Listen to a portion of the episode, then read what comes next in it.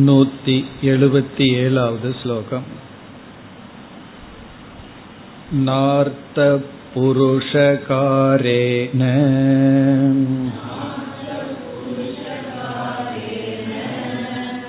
ஏவம் மா ஶங்க்யதாம் யதஹ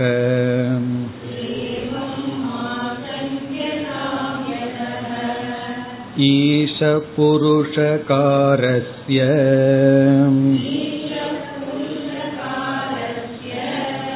ரூபேனாபி விவர்த்ததே.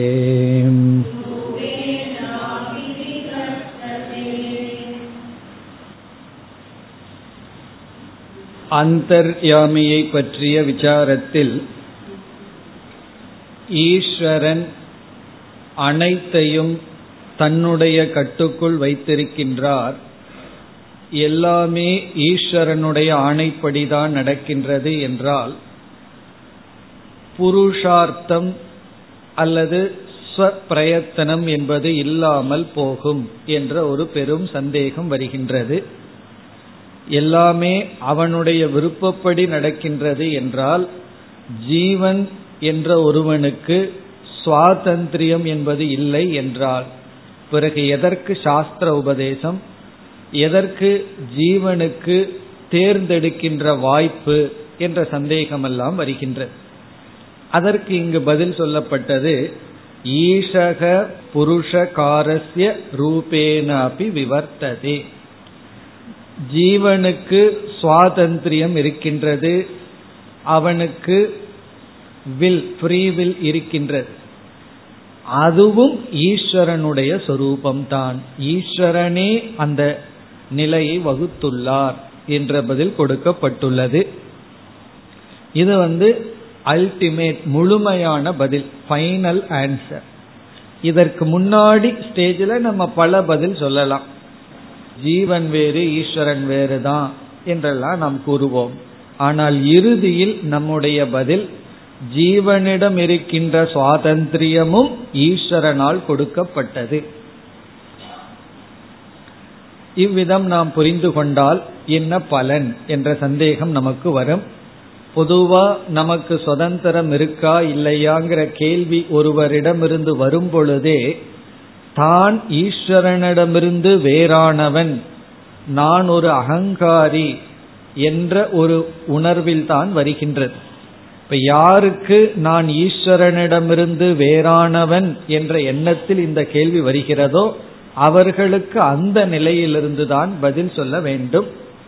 பிறகு எப்பொழுது இந்த அகங்காரம் ஈஸ்வரனுடன் ஐக்கியமாகிறதோ அப்பொழுது இந்த கேள்வியும் இல்லை, கேள்விக்கான பதிலும் இல்லை. அதனால கேள்வி என்பது பதிலை பொறுத்துத்தான் இருக்கின்றது, கேள்வி கேட்பவனுடைய மனநிலையை பொறுத்துத்தான் பதில் அமையும். இப்ப இந்த பதிலை நம்ம இறுதியாக புரிந்து கொள்வோம். இப்ப இந்த உலகத்துல என்ன நடக்கின்றதோ அது அனைத்தும் ஈஸ்வரனுடைய ஆணைப்படி. இனி அடுத்த ஒரு சந்தேகம் வருகின்றது. இப்படி நாம் தெரிந்து கொள்வதனால் ஒரு பெரும் சந்தேகம் என்னவென்றால், ஈஸ்வரன் அனைத்தையும் தன் கட்டுக்குள் வைத்திருக்கின்றார் யமயதி என்ற சொல்லுக்கு அர்த்தமில்லாமல் போகின்றது. யமயதி அப்படின்னா எல்லாத்தையும் தான் கட்டுக்குள் வைத்துள்ளார்ங்கிற சொல்லுக்கு பொருள் இல்லாமல் போகிறது. இனி ஒன்று, இந்த ஞானத்தினால் என்ன பலன்? இந்த இரண்டு கேள்விக்கும் பதில் அடுத்த ஸ்லோகத்தில் வருகின்றது. 178வது ஸ்லோகம். ஈத்ருக் போதே நேஸ்வரஸ்ய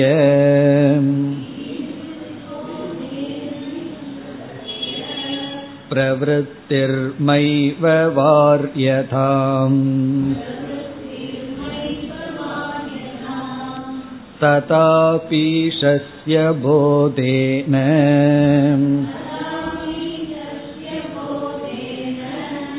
ஸ்வாத்மா சங்கத்வதி ஜனிஹி.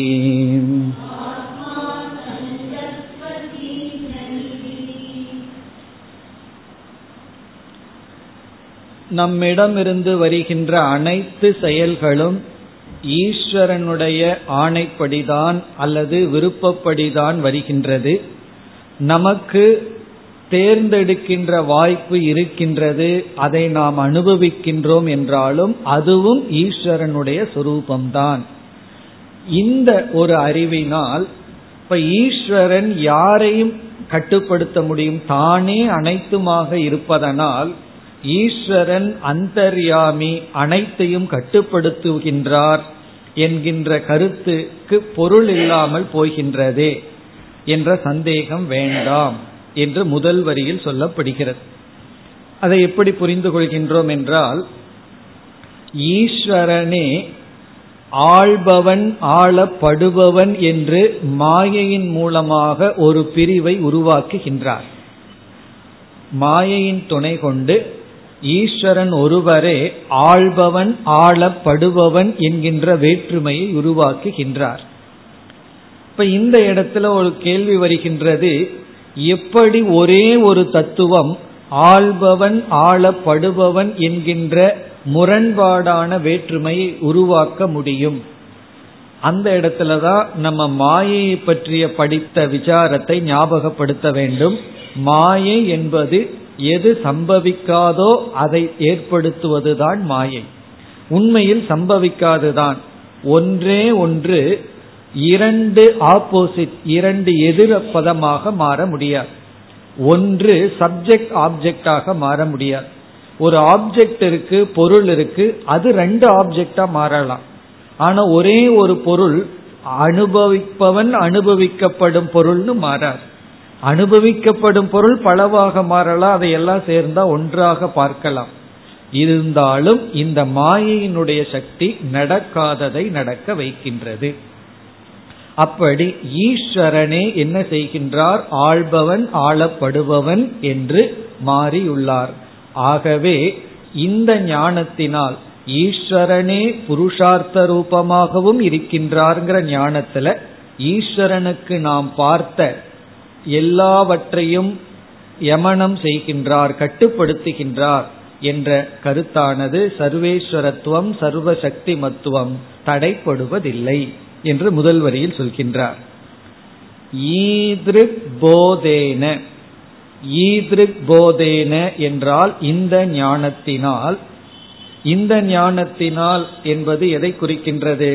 நம்முடைய சுய முயற்சியும் ஈஸ்வரனுடைய ஆணைப்படிதான் நடக்கின்றது, அதுவும் ஈஸ்வரனுடைய சொரூபம்தான் என்கின்ற ஞானத்தினால். அதாவது ஈஸ்வரனே நம்முடைய சுய முயற்சியாகவும் மாறியுள்ளார் என்கின்ற இந்த ஞானத்தினால் ஈஸ்வரஸ்ய பிரவருத்திகி, ஈஸ்வரனுடைய செயலானது, இங்கு பிரவருத்தி என்றால் ஈஸ்வரனுக்கு அந்தர்யாமி என்கின்ற ஒரு தன்மை, உள்ளே இருந்து கொண்டு அனைவரையும் கட்டுப்படுத்துகின்றார் என்கின்ற பிரவருத்தியானது மைவ வாரியதாம், மா ஏவ வாரியதாம், அது நீக்கப்படுவதில்லை. மைவ வாரியதாம்னா நீக்கப்படுவதில்லை. அதாவது ஈஸ்வரனுக்கு அந்தர்யாமியாக அனைத்து ஜீவர்களுக்குள்ளிருந்தும் அனைவரையும் நடத்தி கொண்டிருத்தல் என்கின்ற தன்மையானது நீக்கப்படுவதில்லை. அனைத்துமாகவும் ஈஸ்வரன் இருந்து அனைத்தையும் தன்னுடைய கட்டுக்குள் வைத்திருக்கின்றது என்கின்ற தன்மை நீக்கப்படுவதில்லை. அதாவது இதெல்லாம் மாயையினால சம்பவிக்கும். இப்ப இந்த இடத்துல நம்ம புரிந்து கொள்ள வேண்டிய கருத்து என்னவென்றால், மாயா என்ற ஒரு தத்துவமானது ஒன்றாக இருக்கின்ற ஈஸ்வரனை ஆள்பவன் ஆளப்படுபவன் என்கின்ற ஒரு பேதத்தை உருவாக்குகின்றது, ஜீவன் ஈஸ்வரன் பேதத்தை உருவாக்குகின்றது. ஆனால் உண்மையில் இருப்பது ஒரே ஒரு தத்துவம்தான். இந்த மாயையினால இது நடைபெறுகிறது. ஆகவே ஈஸ்வரனுக்கு இருக்கின்ற தன்மை இருக்கின்றது, ஜீவனுக்கு இருக்கின்ற தன்மையும் இருக்கின்றது. ஆனால் உண்மையில் ஜீவனுக்கு எந்த சுதந்திரமும் கிடையாதுதான். இனி இரண்டாவது வரியில் இப்படிப்பட்ட அறிவினால் என்ன பலன் என்று சொல்லப்படுகிறது. இந்த ஞானத்தினால நமக்கு என்ன பிரயோஜனம் கிடைக்கும்? எந்த ஞானத்தினால? எல்லாமே ஈஸ்வர சொரூபம் என்கின்ற ஞானத்தினால். இப்ப நம்ம முயற்சி செய்து ஒன்றை அடைகின்றோம், இந்த முயற்சியும் ஈஸ்வர சொரூபம் என்கின்ற ஞானத்தினால் நமக்கு என்ன கிடைக்கும்? அப்ப நம்ம என்ன புரிஞ்சுக்கிறோம்? எனக்கென்று ஒன்றும் இல்லை, என்னிடமிருந்து வெளிப்படுவது அனைத்தும் ஈஸ்வரனுடைய சக்தி தான். ஈஸ்வரன் தான் அனைத்துமாக இருக்கின்றார், என்னுடைய அனைத்து சக்தியாக முயற்சியாக இருக்கின்றார். இந்த அறிவினால் என்ன பலன்? மிக அழகாக இங்கு சொல்லப்படுகிறது. இந்த ஞானத்தினுடைய பலன் என்னவென்றால், நான் ஆத்மஸ்வரூபியான நான் அசங்க சொரூபம் என்கின்ற ஞானம் கிடைக்கும். நான் அசங்கமானவன் என்று உணர முடியும். இப்ப ஈஸ்வரன் இப்படிப்பட்டவர்னு தெரிஞ்சிட்டா நான் அசங்கமானவன் என்கின்ற ஞானம் நம்மை பற்றி நமக்கு கிடைக்கும். அதாவது ஈஸ்வரன் தான் அனைத்துமாக இருக்கின்றார், ஈஸ்வரனுக்கு மீறி எதுவும் நடக்கிறது இல்லைன்னு நான் தெரிஞ்சிட்டேன்னா எனக்கு என்ன பலன்னா நான் அசங்கன் என்கின்ற ஞானம் கிடைக்கும். அதற்கு இதற்கு என்ன சம்பந்தம்? இப்ப ஈஸ்வரனே அனைத்துமாக இருக்கின்றார்ங்கிற ஞானத்துக்கும் நான் அசங்கமானவன்கிற ஞானம் எப்படி கிடைக்கும் என்றால், இந்த உலகத்தில் இயங்கி வருகின்ற கட்டுப்படுத்துபவர் கட்டுப்படுத்தப்படும் தத்துவம்ங்கிறதெல்லாம் ஈஸ்வரன் எடுத்துட்டா அப்ப இருக்கிறது ஈஸ்வரன் தான். இந்த உலகத்தில் இருக்கின்ற பிரவிற்த்தி அனைத்தும் ஈஸ்வரனுடையது. பிறகு நான் யார் அப்படின்னா, நான் அசங்கமான ஆத்மா, எந்த செயலும் செய்யாதவன். இப்ப செயலெல்லாம் ஈஸ்வரன் செய்கின்றார். ஈஸ்வரனா இருந்து கட்டுப்படுத்துகின்றார், ஈஸ்வரன் ஜீவனாக இருந்து கட்டுப்படுத்தப்படுகின்றார். நான் ஜீவனுமல்ல, ஈஸ்வரனுமல்ல, அசங்க சொரூபமான ஆத்மா. இப்ப நான் ஆத்மா என்கின்ற ஞானம் ஈஸ்வரனே சர்வம் என்கின்ற ஞானத்திலிருந்து கிடைக்கின்றது. பிரம்மசூத்திரத்தினுடைய முதல் சூத்திரம் அசாதோ பிரம்ம ஜிக்ஞாசா அப்படிங்கிறது தான். அதுல பார்த்தோம் அப்படின்னா, ஒரு ஜீவன் மோட்சத்தை அடையணும்னு வேதாந்தத்துக்குள்ள வருகின்றான், ஆனா அங்கு பிரம்மத்தை பற்றி விசாரம் செய்ய வேண்டும்னு சொல்லப்படுகிறது. ஆரம்பமோ பிரம்ம விசாரம், ஆனா ஜீவன் ஆத்மாவை தெரிஞ்சுக்கணும், அதனால முக்தி என்று அணுகுகின்றான். அதனால ஒரு விளக்காசிரியர் சொன்னார், பிரம்ம ஜிக்ஞாசான்னு ஆரம்பிக்கிறதுல இருந்தே ஆத்மா பிரம்மனு ஒன்றுதான். காரணம் என்ன? இவன் ஆத்ம ஞானத்தை தேடி வந்திருக்கான், இங்கேயோ பிரம்ம ஞானம் உபதேசிக்கப்படுகிறது. ஆத்ம ஞானத்தை தேடி வர்றவனுக்கு பிரம்ம ஞானம் உபதேசிக்கிறதுனால ஆத்மாவும் பிரம்மனும் ஒன்றாகத்தான் இருந்தாக வேண்டும் அப்படின்னு சொல்லி ஒருவர் ஆரம்ப சூத்திரத்திலேயே ஐக்கியத்தை கொண்டு வருகின்றார். அதே போலதான் இங்கும் பேசப்படுகிறது. ஈஸ்வரனை பற்றிய ஞானத்தினால நான் அசங்கம் என்று தெரிந்து கொள்ள முடிகிறது.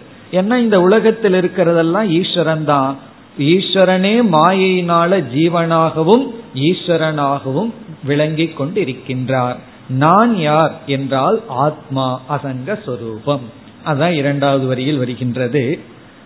ததா அபி ஈசஸ்ய போதேன. ததா அபினா மேலும், மேலும் சொல்றதிலிருந்து ஈஸ்வரனுக்கு இருக்கின்ற ஈஸ்வரன்கிற தன்மை காப்பாற்றப்படுகிறது. மேலும் ஒரு பிரயோஜனம், அது என்ன?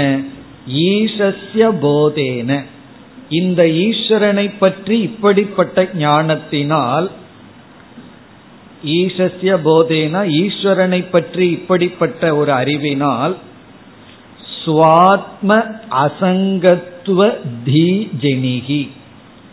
ஸ்வாத்ம அப்படின்னா நம்முடைய ஆத்மா, நம்முடைய சொரூபம்.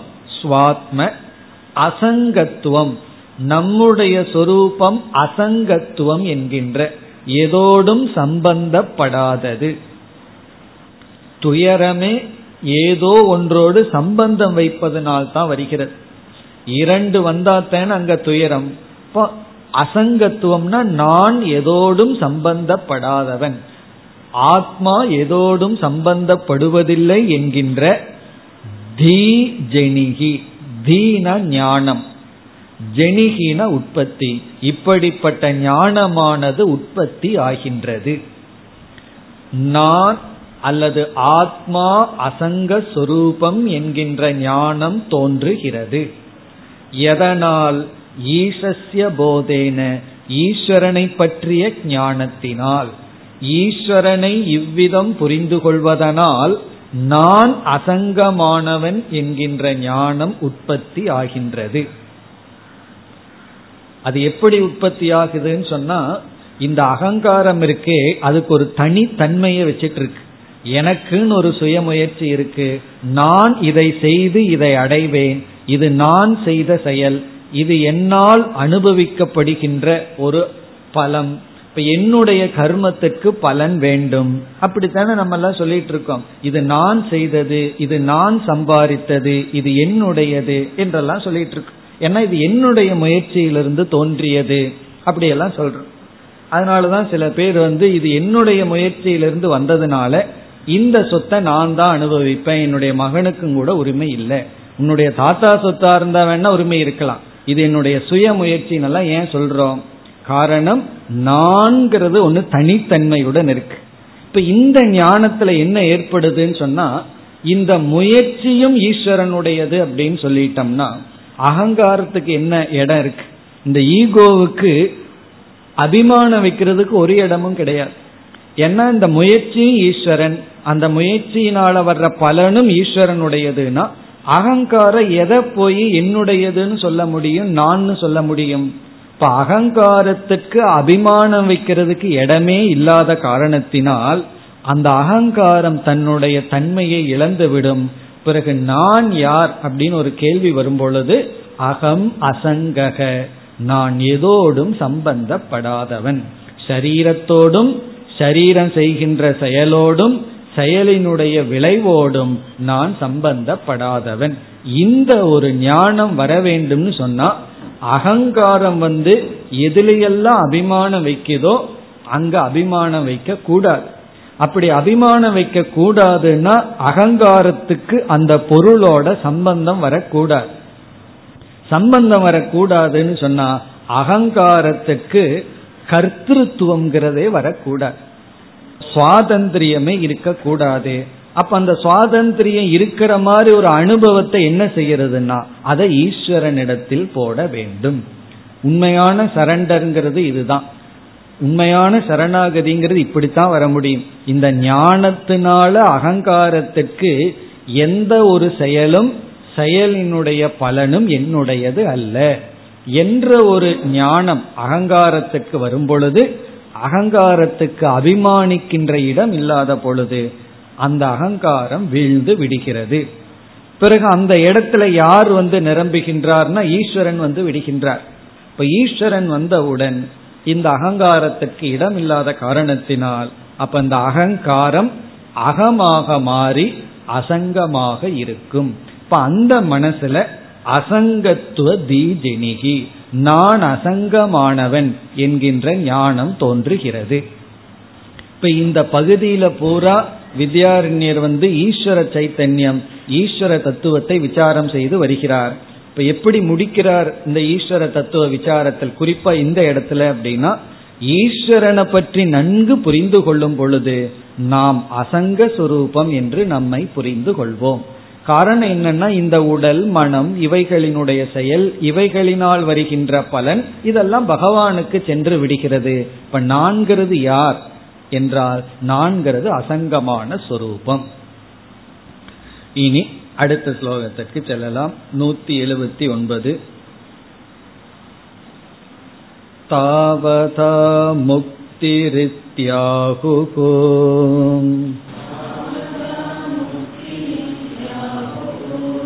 ஸ்ருதய ஸ்மிருதயஸ்ததா ஸ்ருதி ஸ்மிருதி மமைவாக்ஞே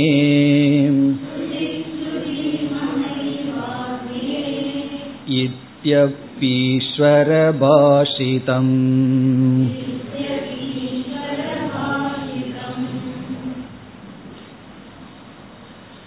நான் அசங்கமானவன் என்கின்ற ஞானம் ஏற்படும்னு பார்த்தோம். ஈஸ்வரனை பற்றி இவ்விதம் நன்கு புரிந்து கொண்டால், அதாவது நம்முடைய சுயமுயற்சி முதல் கொண்டு நம்முடைய ஃப்ரீவில் முதல் கொண்டு அனைத்தும் ஈஸ்வரனுடையதுதான் என்று புரிந்து கொண்டால் நான் அசங்கமானவன், எதோடும் சம்பந்தப்படாதவன் என்ற ஞானம் தோன்றும்னு பார்த்தோம். இனி அடுத்த கேள்வி, இந்த ஞானத்துல என்ன பலன்? சரி, நான் முன்ன சங்கமானவன் நினைச்சிட்டு இருந்தேன், சம்பந்தப்பட்டவன் நினைச்சேன், இப்ப அசங்கமானவன் எதோடும் சம்பந்தப்படாதவன் எனக்கு தெரிஞ்சிட்டேன், இதனால என்ன பலன் என்று கேட்டால் இங்கு முதல் வரியில் பதில் சொல்லப்படுகிறது. தாவதா முக்திரித்யாகு, தாவதா இந்த ஞானத்தினாலேயே, இதனாலேயே அப்படின்னு அர்த்தம். இதனாலேயே இஸ் ஈக்வல் டு இந்த ஞானத்தினாலேயே. எந்த ஞானத்தினால்? நான் அசங்கமானவன் என்கின்ற ஞானத்தினாலேயே முக்திஹி இதி ஆகுகு, இந்த ஞானத்தினாலேயே முக்தி மோக்ஷம் என்று கூறுகிறார்கள். இந்த ஞானத்தினால கிடைக்கிறது தான் மோக்ஷம் என்று கூறுகிறார்கள். நீ அடுத்த கேள்வி, யார் கூறுகிறார்கள்? ஸ்ருதயக ஸ்மிருதயக ததா, எல்லா ஸ்ருதியும் எல்லா ஸ்மிருதியும், வேதங்களும் வேதத்தினுடைய கருத்தை விளக்க வந்த ரிஷிகள் எழுதினிய ஸ்மிருதிகளும் இதனால் தான் மோக்ஷம் முக்தி என்று கூறுகின்றது. இப்ப நான் அசங்கமானவன்கிற ஞானம் வந்துவிட்டால் இதுதான் முக்தி. ஒருவர் சொல்லலாம், நான் அசங்கமானவன் எனக்கு தெரியுது, ஆனாலும் நான் துயரத்தோடு இருக்கின்றேன் அப்படின்னு சொன்னார்னு வச்சுக்குவோமே, அதனுடைய அர்த்தம் என்ன ஆகுதுன்னு. இப்ப இந்த துயரப்படுவது யார், எந்த இடத்துல துயரம் வருகிறதுன்னு ஒரு கேள்வி கேட்டோம்னா, மனதும் துயரத்தை அனுபவிக்கின்றது. துயரத்தை அனுபவிக்கின்ற இடம் மனசுதான். இப்ப நான் துயரத்தை அனுபவிக்கின்றேன்னு சொன்னா மனசு அனுபவிக்கின்ற துயரத்தை நான் சொல்லிடுறோம். அப்ப அங்க அசங்கத்துவம்னு நம்ம முன் சொன்னது பொய் தானே. இப்ப நான் அசங்கக அப்படின்னா எதிலிருந்து அசங்கக, எதிலிருந்து படாதவன், சம்பந்தப்படாதவன்னா உடலோடு சம்பந்தப்படாதவன், மனதோடும் புத்தியோடும் எதனோடும் சம்பந்தப்படாதவன். அப்படி இருக்கும் பொழுது உடல் மனம் புத்தி இதற்கு வருகின்ற அனுபவங்கள் எனக்கு வரக்கூடாது. இப்ப நான் அசங்கமானவன்கிறதுக்கு அப்புறம் பேச்சு மூச்சு கிடையாது. அதுக்கு மேல பேசணும் அப்படின்னா அசங்கமானவன்கிறது புரியல அப்படின்னு அர்த்தம். அதுக்கு மேல பேசுறதுக்கு ஒன்றும் கிடையாது, சம்சாரம்ங்கிறது ஒன்றும் கிடையாது. ஆகவே இங்கு நான் அசங்கமானவன் புரிஞ்சுக்கிறது தான் முக்தி. தாவதா, தாவதான இதோடு முக்தி, இதுதான் முக்தி. எதுதான்னா நான் அசங்கமானவன்கிற ஒரு ஞானம் வந்துவிட்டால் இதோடு முக்தி என்று ஸ்ருதிகளும் ஸ்மிருதிகளும் கூறுகின்றன. இப்ப நம்முடைய லட்சியம் என்னன்னா, ஈஸ்வரனை தெரிஞ்சுக்கணும்ட்டு போனோம்னா ஜீவனை தெரிஞ்சுக்குவோம், நம்மைய புரிஞ்சுக்குவோம். நம்மைய புரிஞ்சுக்கணும்ட்டு போனாலும் ஈஸ்வரனை கண்டுபிடிச்சிருவோம். காரணம், நம்ம யாருன்னு கேள்வி கேட்டே போனோம் அப்படின்னா கடைசியில் இந்த அகங்காரத்தை எங்கேயாவது போட்டாகணும், அந்த இடத்துல ஈஸ்வரன் நின்றுவார். இப்ப ஈஸ்வரன் தான் அகங்காரத்திலேயே பெரிய அகங்காரி. அதனால என்ன அப்படின்னா, நமக்குங்கிற ஒரு அகங்காரம் கிடையாது. ஒன்னா ஒரே ஒரு அகங்காரம், இல்லை அப்படின்னா அகங்காரம்ங்கிறதே கிடையாது. அப்படி இங்கு ஈஸ்வர விசாரத்துல நான் அசங்கக என்கின்ற ஒரு ஞானம் வரும், அந்த ஞானம்தான் மோக்ஷம் என்று முதல் வரியில் கூறிவிட்டார். இப்பொழுது நாம் எப்படிப்பட்ட விசாரத்துல இருக்கோம் அப்படின்னா, ஈஸ்வர சைத்தன்ய விசாரத்தில் இருக்கின்றோம். இதை 153வது ஸ்லோகத்தில் ஆரம்பிச்சு 187வது ஸ்லோகம் வரைக்கும் இந்த கருத்து போயிட்டு இருக்கு. ஏன்னா ரொம்ப சாப்டர் பெருசா இருக்கிறதுனால நம்ம எந்த இடத்துல இருக்கிறோம்ங்கிறது அப்பப்ப மறந்துடுவோம். அதுல அந்தர்யாமிய பற்றிய விசாரத்தை 163வது ஸ்லோகத்தில் ஆரம்பிச்சோம். ஈஸ்வரனுக்கு உபனிஷத்துக்கள் பல லட்சணங்கள் கொடுக்கின்றன. குறிப்பா இங்க மாண்டூக்கிய உபனிஷத்தை வித்யாரண்யர் எடுத்துக்கொண்டார். ஏஷ சர்வேஸ்வர ஏஷ சர்வஜ்ஞக ஏஷோந்தர்யாமி அப்படிங்கிற ஒரு மந்திரத்தை எடுத்துட்டு ஈஸ்வரனுக்கான ஒவ்வொரு சொல்லினுடைய விளக்கத்தையும் கொடுத்து கொண்டு வந்தார். அப்படி கொடுத்து கொண்டு வரும்பொழுது அந்தர்யாமி ஏஷோந்தர்யாமி அப்படிங்கிற இடத்துல அந்தர்யாமியை பற்றி விளக்க வந்தார்.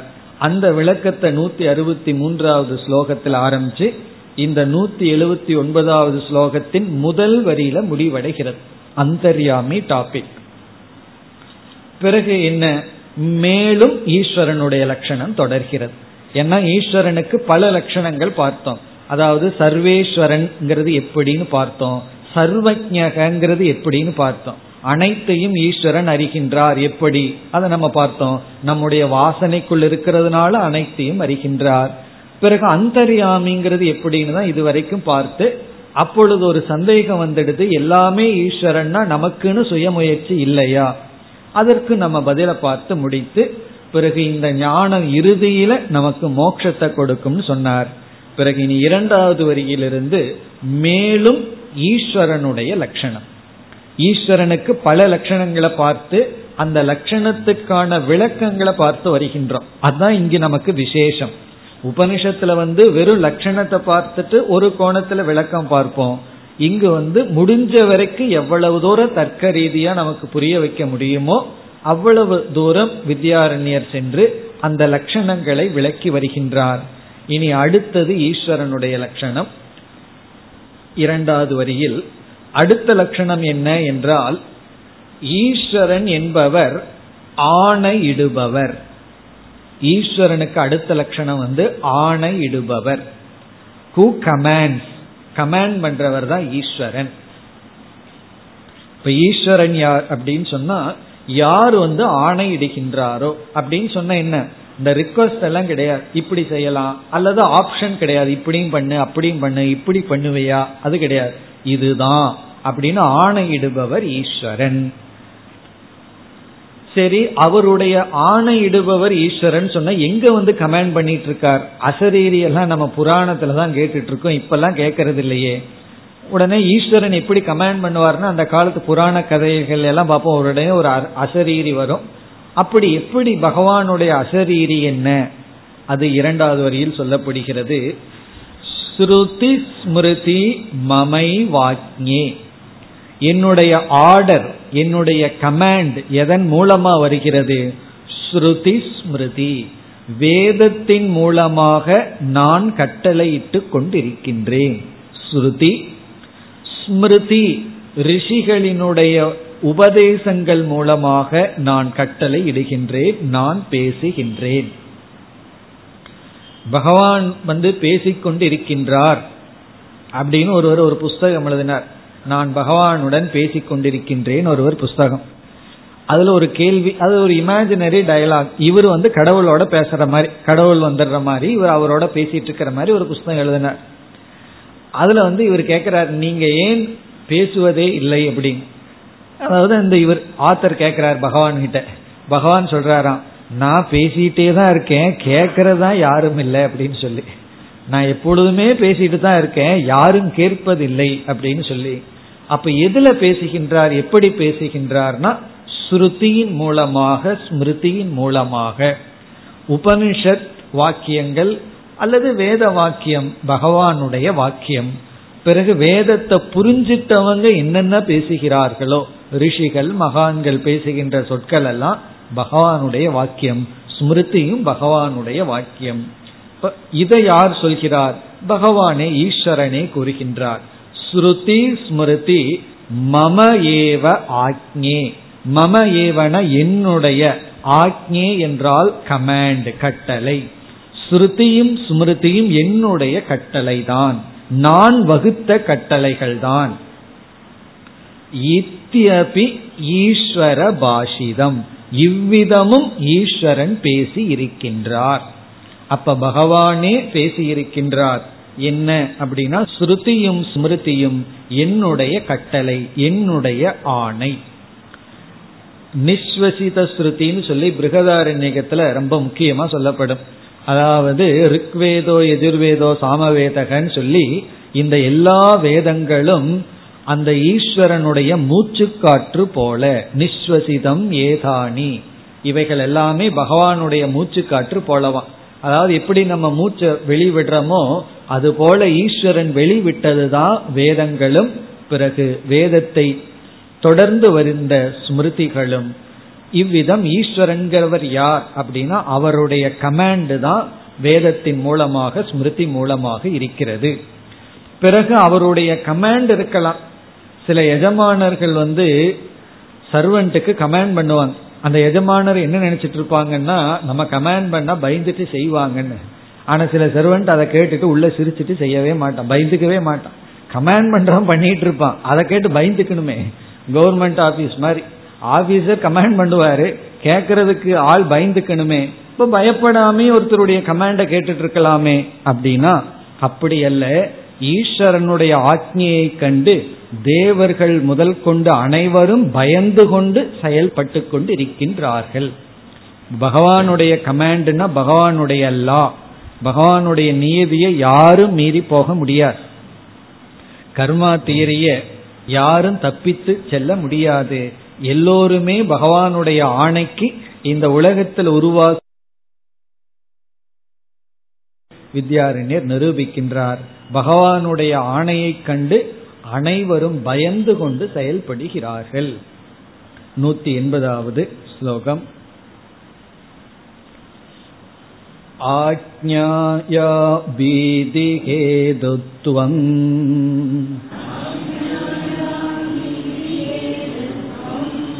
பீஷாஸ்மாதிதி ஸ்ருதம்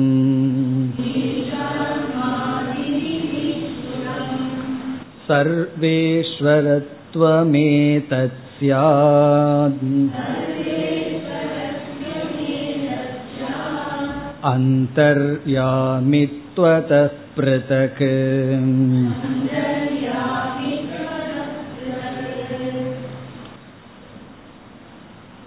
இந்த ஸ்லோகத்தில் வித்யாரண்யர் கூறுகின்றார், ஈஸ்வரனுடைய ஆணையிலிருந்து அனைத்து தேவர்கள் முதல் கொண்டு அனைத்து ஜீவர்களும் பயந்து கொண்டு செயலில் ஈடுபடுகின்றார்கள்.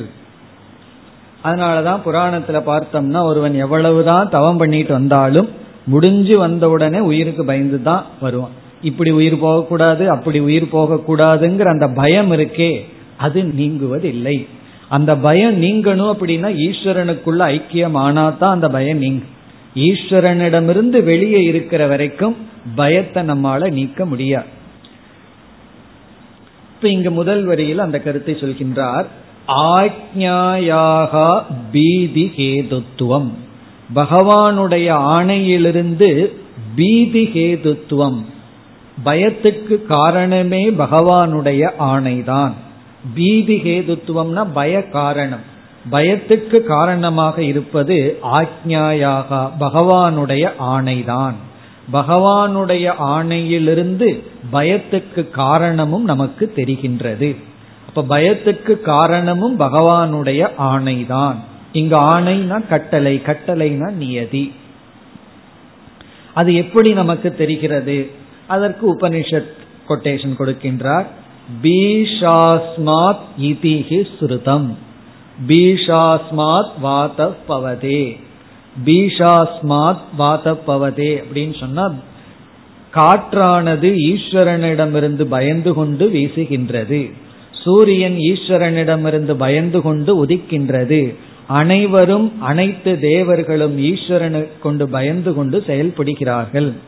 நம்ம யம தர்மராஜாவை கண்டு பயந்துக்கிறோம், யம தர்மராஜா ஈஸ்வரனை கண்டு பயந்துட்டு அவருடைய டியூட்டி பண்றாராம். அப்படின்னு என்ன, அவரே பயந்து கொண்டுதான் நம்ம கிட்ட வந்துட்டு இருக்கார். இப்ப நாம ஈஸ்வரன் ஆயிட்டோம்னா அவர் நம்மை கண்டு பயந்துக்கிறாருன்னு நம்ம சொல்லலாம். இல்லை அப்படின்னா நம்ம அவரை கண்டு பயந்துட்டு இருப்போம். அப்படி அஸ்மாத் ஈஸ்வராத் பீஷா, ஈஸ்வரனுடைய பயத்தினால் எல்லா தேவர்களும் அனைத்து நியதிகளும் நடந்து கொண்டிருக்கின்றது. இதிஹி ஸ்ருதம், இவ்விதம் நாம் கேட்டுள்ளோம்.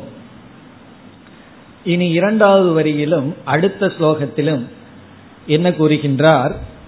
ஈஸ்வரனுக்கு ஏற்கனவே நிலைநாட்டப்பட்ட சர்வேஸ்வரத்துவம் என்ற தன்மையும் அந்தர்யாமி என்ற தன்மையும் நாம் நிலைநாட்டி விட்டோம் என்று கூறுகின்றார்.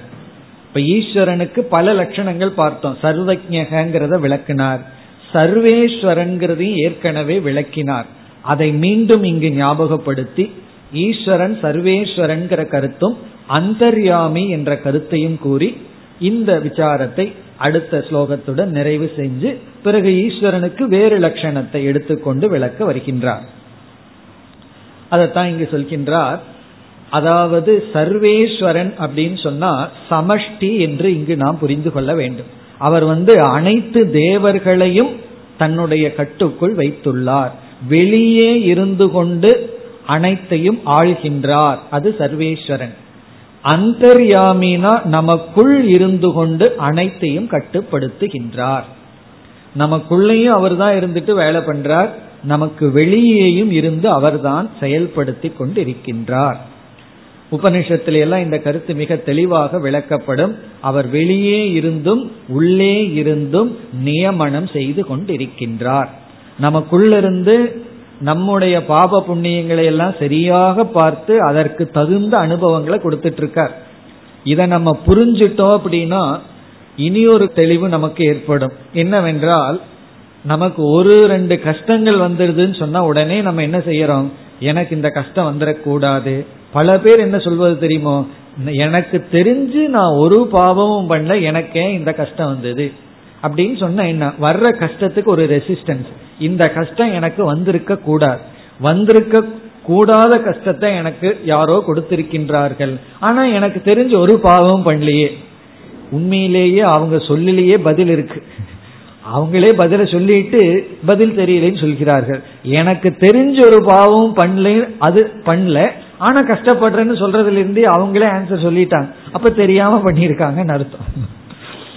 அப்ப நம்ம அவங்களுக்கு பதில் சொல்ல வேண்டியது இல்லை, நீங்களே பதில் சொல்லி விட்டீர்கள். உங்களுக்கு தெரிஞ்ச ஒரு பாவம் பண்ணல, ஆனா உங்களுக்குள்ள ஏற்கனவே செஞ்ச பாவ புண்ணியம் உள்ள இருந்துட்டு இருக்கு.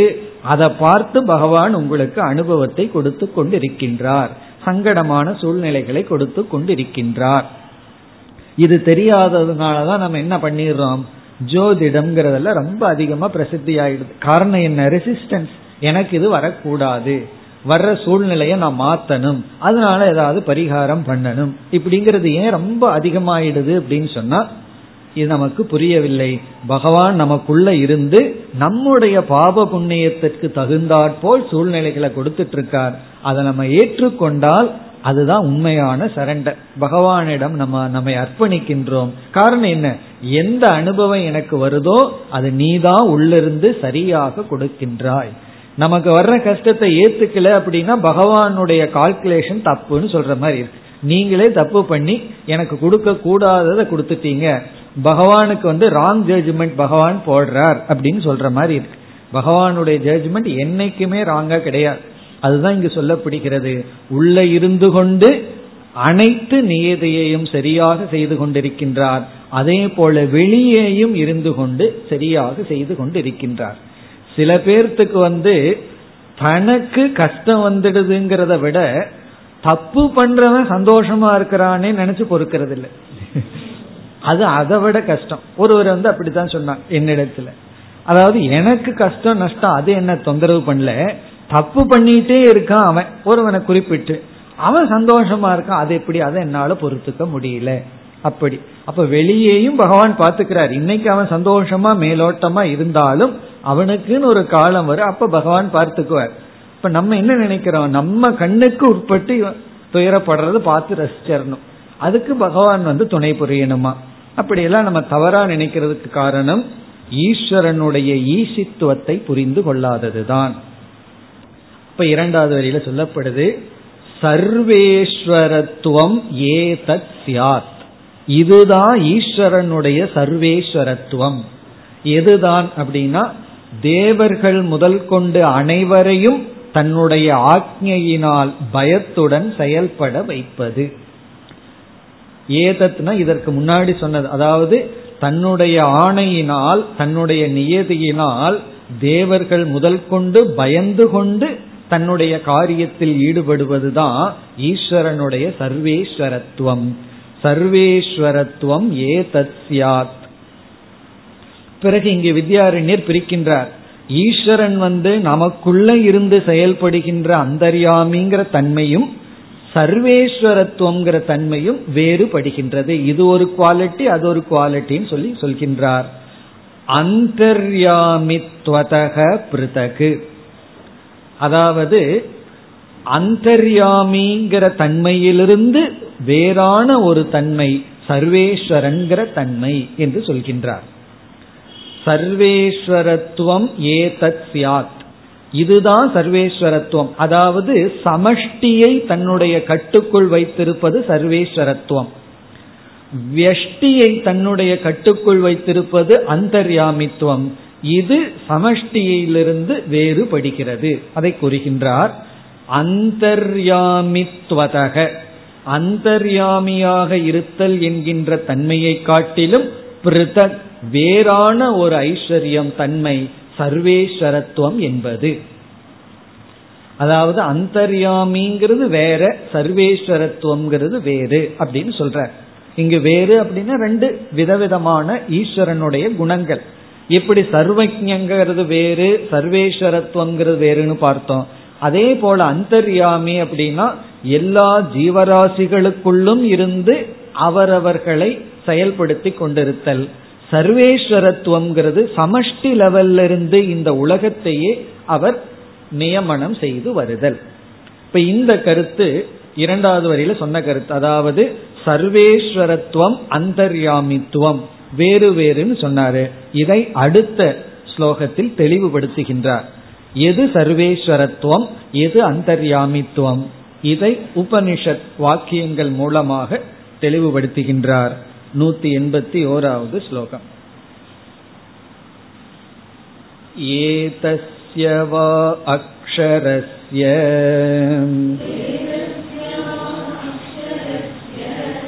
பிரசாசன இதி ஸ்ருதிஹி அந்தப்ரவிஷ்ட சாஸ்தாயம்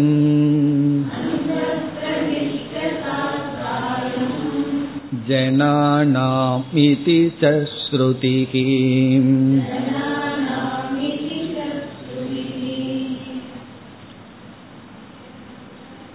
முதல் வரியில் சர்வேஸ்வரத்துவ என்கின்ற தன்மையை, இரண்டாவது வரியில் அந்தர்யாமி என்கின்ற தன்மையை இரண்டு சுருதி வாக்கியங்கள் மூலமாக நிலைநாட்டுகின்றார்.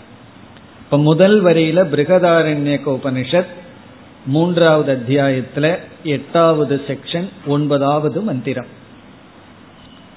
அங்கு கார்கி என்பவள் யாக்ஞவல்கியரிடம் சம்வாதம், அதாவது பேசிக்கொண்டு கேள்வி கேட்டு பதிலை வாங்கி கொண்டிருக்கின்றார். அந்த இடத்துல யாக்ஞவல்கியர் சொல்றார், ஏதஸ்யவா அக்ஷரஸ்ய பிரசாசனே கார்கி சூர்யா சந்திரமசோ வித்ருதே திஷ்டதக அப்படின்னு ஒரு பெரிய மந்திரம்.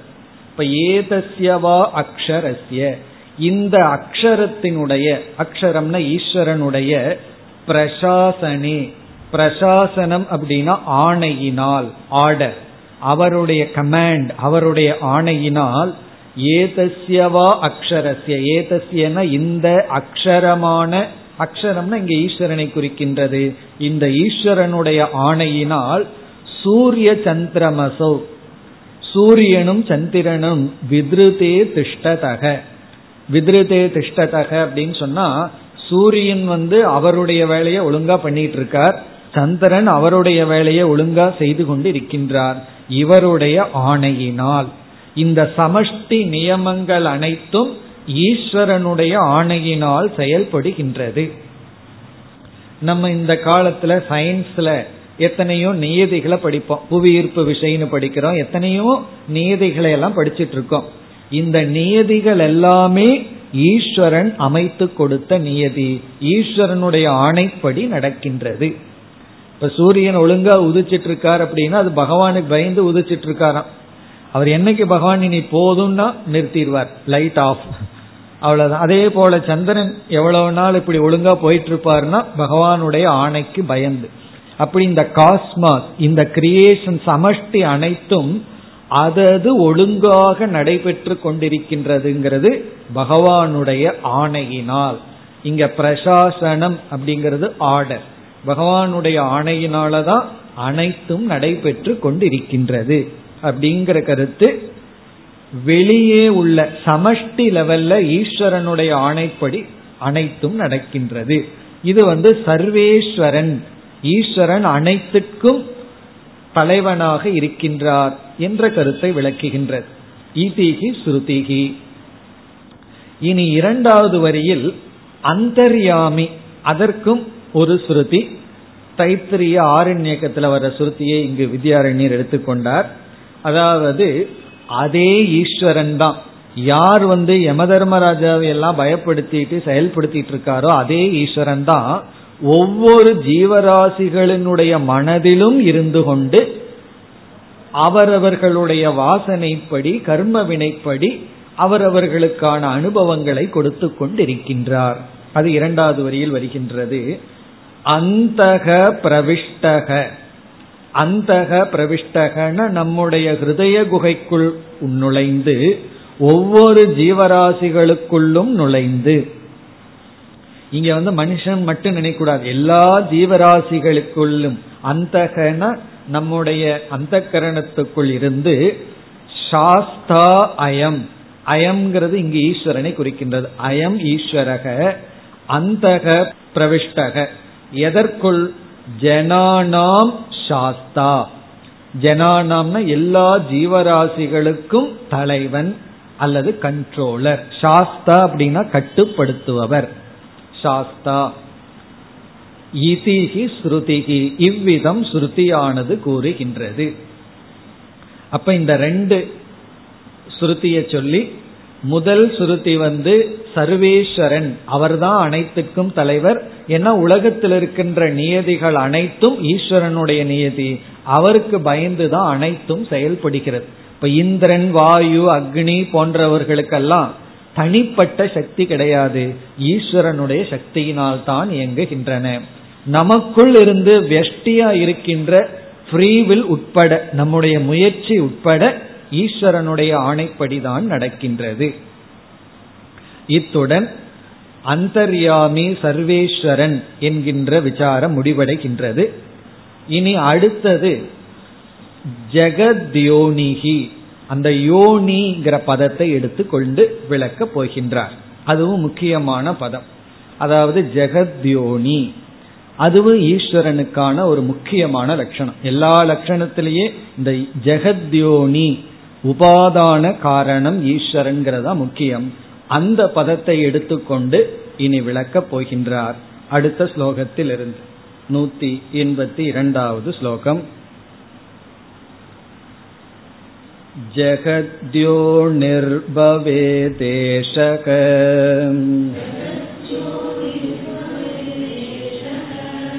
பிரபவாப்யயக்ருத்வதக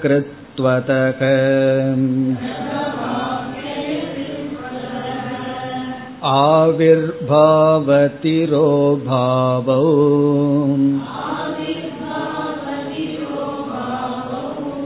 உத்பத்தி பிரளயோ மதோ.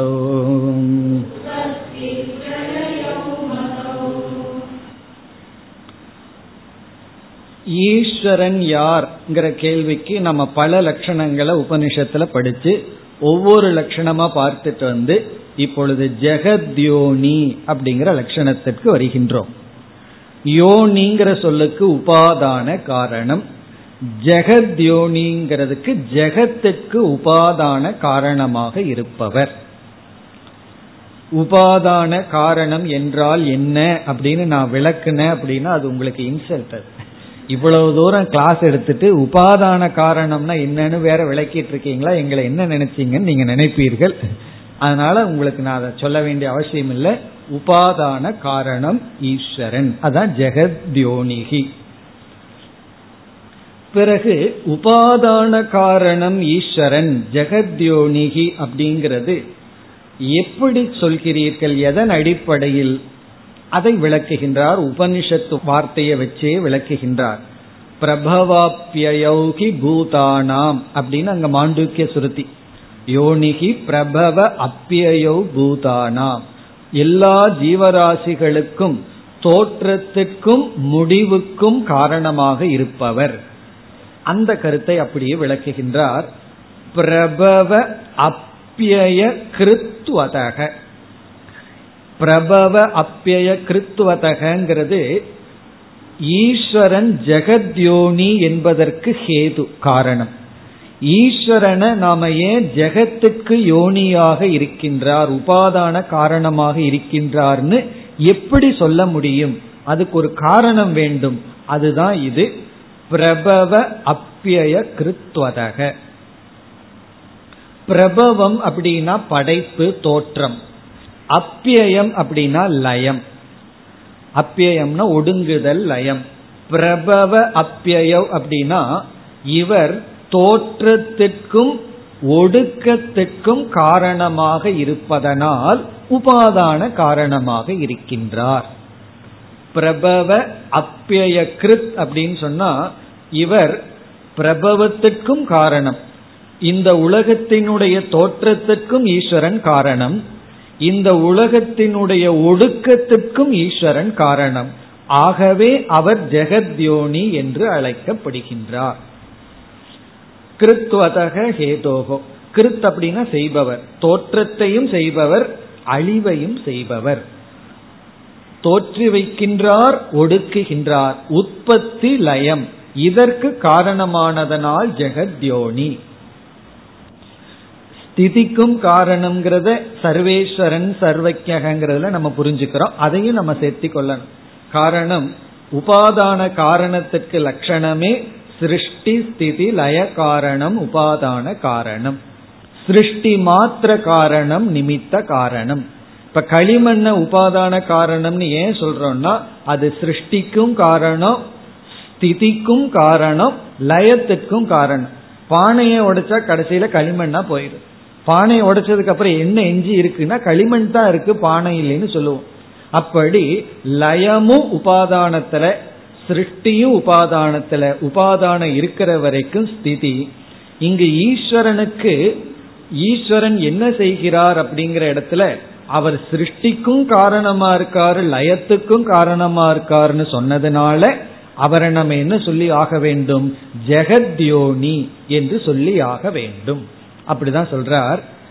ஜெகத்யோனிஹி பவேத் ஏஷக. ஏஷக ஈஸ்வரக, இந்த ஈஸ்வரன் ஜெகத்யோனிஹி பவேத், அவர் ஜெகத்யோனியாக இருக்க வேண்டும். பவேத்னா அவர் அப்படித்தான் இருந்தாக வேண்டும். அதுக்கு ஒரு காரணம் சொல்லணுமல்ல. எப்படி அவர் ஜெகத்யோனியாக இருந்தாக வேண்டும்?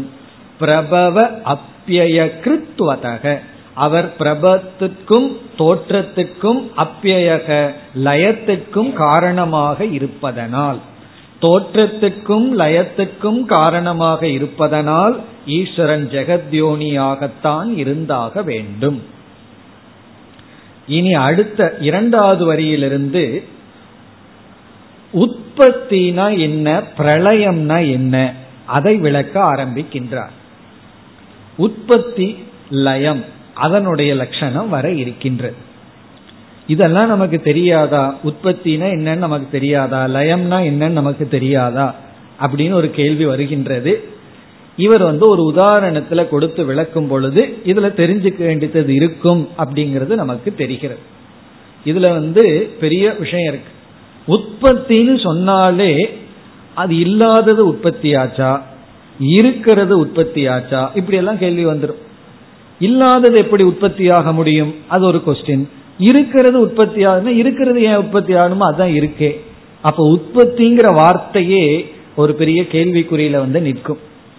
இந்த வார்த்தையே பெரிய ஒரு மிஸ்டீரியஸ் வேர்டு தான். கிரியேஷன்ங்கிற வார்த்தையிலேயே ஒரு பெரிய மாயை அடங்கி இருக்கு. ஒன்னு உருவாக்கப்பட்டது, படைக்கப்பட்டதுன்னு சொன்னா இல்லாதது படைக்கப்பட்டதா, இருக்கிறது படைக்கப்பட்டதா, ரெண்டுலயும் ப்ராப்ளம். இல்லாதது படைக்கப்பட முடியாது. இல்லாதது எப்படி படைக்கப்பட முடியும்? இல்லாதது படைக்கப்பட்டதுன்னா நீங்க இல்லாததுன்னு சொன்னதே தப்பு, அதான் படைக்கப்பட்டாச்சு. சரி, இருக்கிறது படைக்கப்படுகிறதுனா இருக்கிறது நீங்க எதுக்கு படைக்கணும், அதான் இருக்கே. அப்ப என்ன செய்வதுன்னா அப்ப உற்பத்தினா என்ன அப்படின்னு ஒரு கேள்வியே வருகின்றது. ஆகவே இவர் உற்பத்தியை விளக்குகின்றார். பிறகு லயம், இருக்கிறது நாசமாகுதா இல்லாதது நாசமாகுதா அப்படின்னு கேட்டா இருக்கிறது எப்படி நாசமாக முடியும்? நீங்க தான் இருக்கிறதுன்னு சொல்லிவிட்டீர்கள். இருக்கிறது எப்படி இல்லாம போகும்? சரி, இல்லாதது இல்லாம போகும்னா இல்லாதது இல்லையே, அது எதுக்கு இல்லாம போகணும்? அப்ப லயம் அதுவே ஒரு ஆச்சரியமா ஆகும். ஒன்னும் வேண்டாம், நமக்கு நேரம் போகலைன்னா சிருஷ்டிங்கிற வார்த்தை எடுத்துட்டு யோசிச்சு பாருங்க, சிருஷ்டியே போயிடும். அவ்வளவு யோசிக்கலாம். அதுல சிருஷ்டிங்கிறது இருக்கா அல்லது பிரளயம், காலம் போயிடும். பிரளயம்னா என்ன யோசிச்சோம்னா அதுல நமக்கு அதுல பெரிய ஒரு ஆச்சரியத்துல போய் நிற்போம். ஆகவே அது விசாரத்திற்கு உரியது. தோற்றம்னா என்ன, மறைவுனா என்ன, அதை இனிமேல் விசாரம் செய்ய போற. அதற்கு இவர் கொடுக்கிற உதாரணத்தோடு இப்பொழுது விசாரத்தில் ஈடுபடுகின்றார். அதாவது உற்பத்தி பிரளயத்தினுடைய தத்துவத்தை இப்பொழுது பேச போகின்றார். என்ன உற்பத்தி தத்துவம் அல்லது லய தத்துவம்? இரண்டாவது வரியில் ஆவிர்பாவ திரோபாவௌ உற்பத்தி பிரளயௌ மதௌ.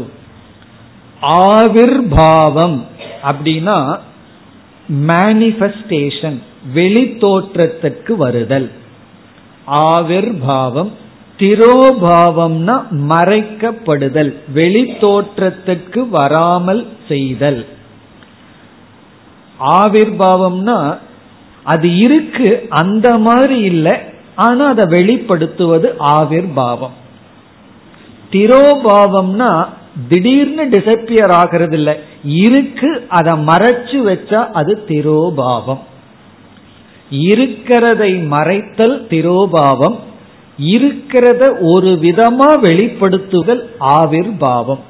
இருக்கிறது தான், ஆனா வேற விதமா மேனிஃபெஸ்ட் பண்ணா அது ஆவிர்பாவம். இருக்கிறதையே வேற விதத்துல இப்ப இருக்கிற மாதிரி இல்லாம ஒடுக்கி வச்சோம் அப்படின்னா திரோபாவம். இதுதான் உற்பத்தி பிரளயௌ மதௌ. உற்பத்தி பிரளயம்ங்கிறது ஆவிர்பாவ திரோபாவம். உற்பத்தி பிரளய, உற்பத்தியும் பிரளயம் என்பது மதௌ ஆவிர்பாவ திரோபாவமாக கருதப்படுகிறது. நீ அடுத்த சந்தேகம், ஆவிர்பாவம்னா என்ன, திரோபாவம்னா என்ன? உடனே வித்யாரண்யர் அடுத்த ஸ்லோகத்திலிருந்து விளக்குகின்றார். அடுத்த வகுப்பில் பார்ப்போம். ஓம் பூர்ணமத பூர்ணமிதம் பூர்ணாத் பூர்ணமுதச்யதே பூர்ணஸ்ய பூர்ணமாதாய பூர்ணமேவாவசிஷ்யதே. ஓம் சாந்தி சாந்தி சாந்தி.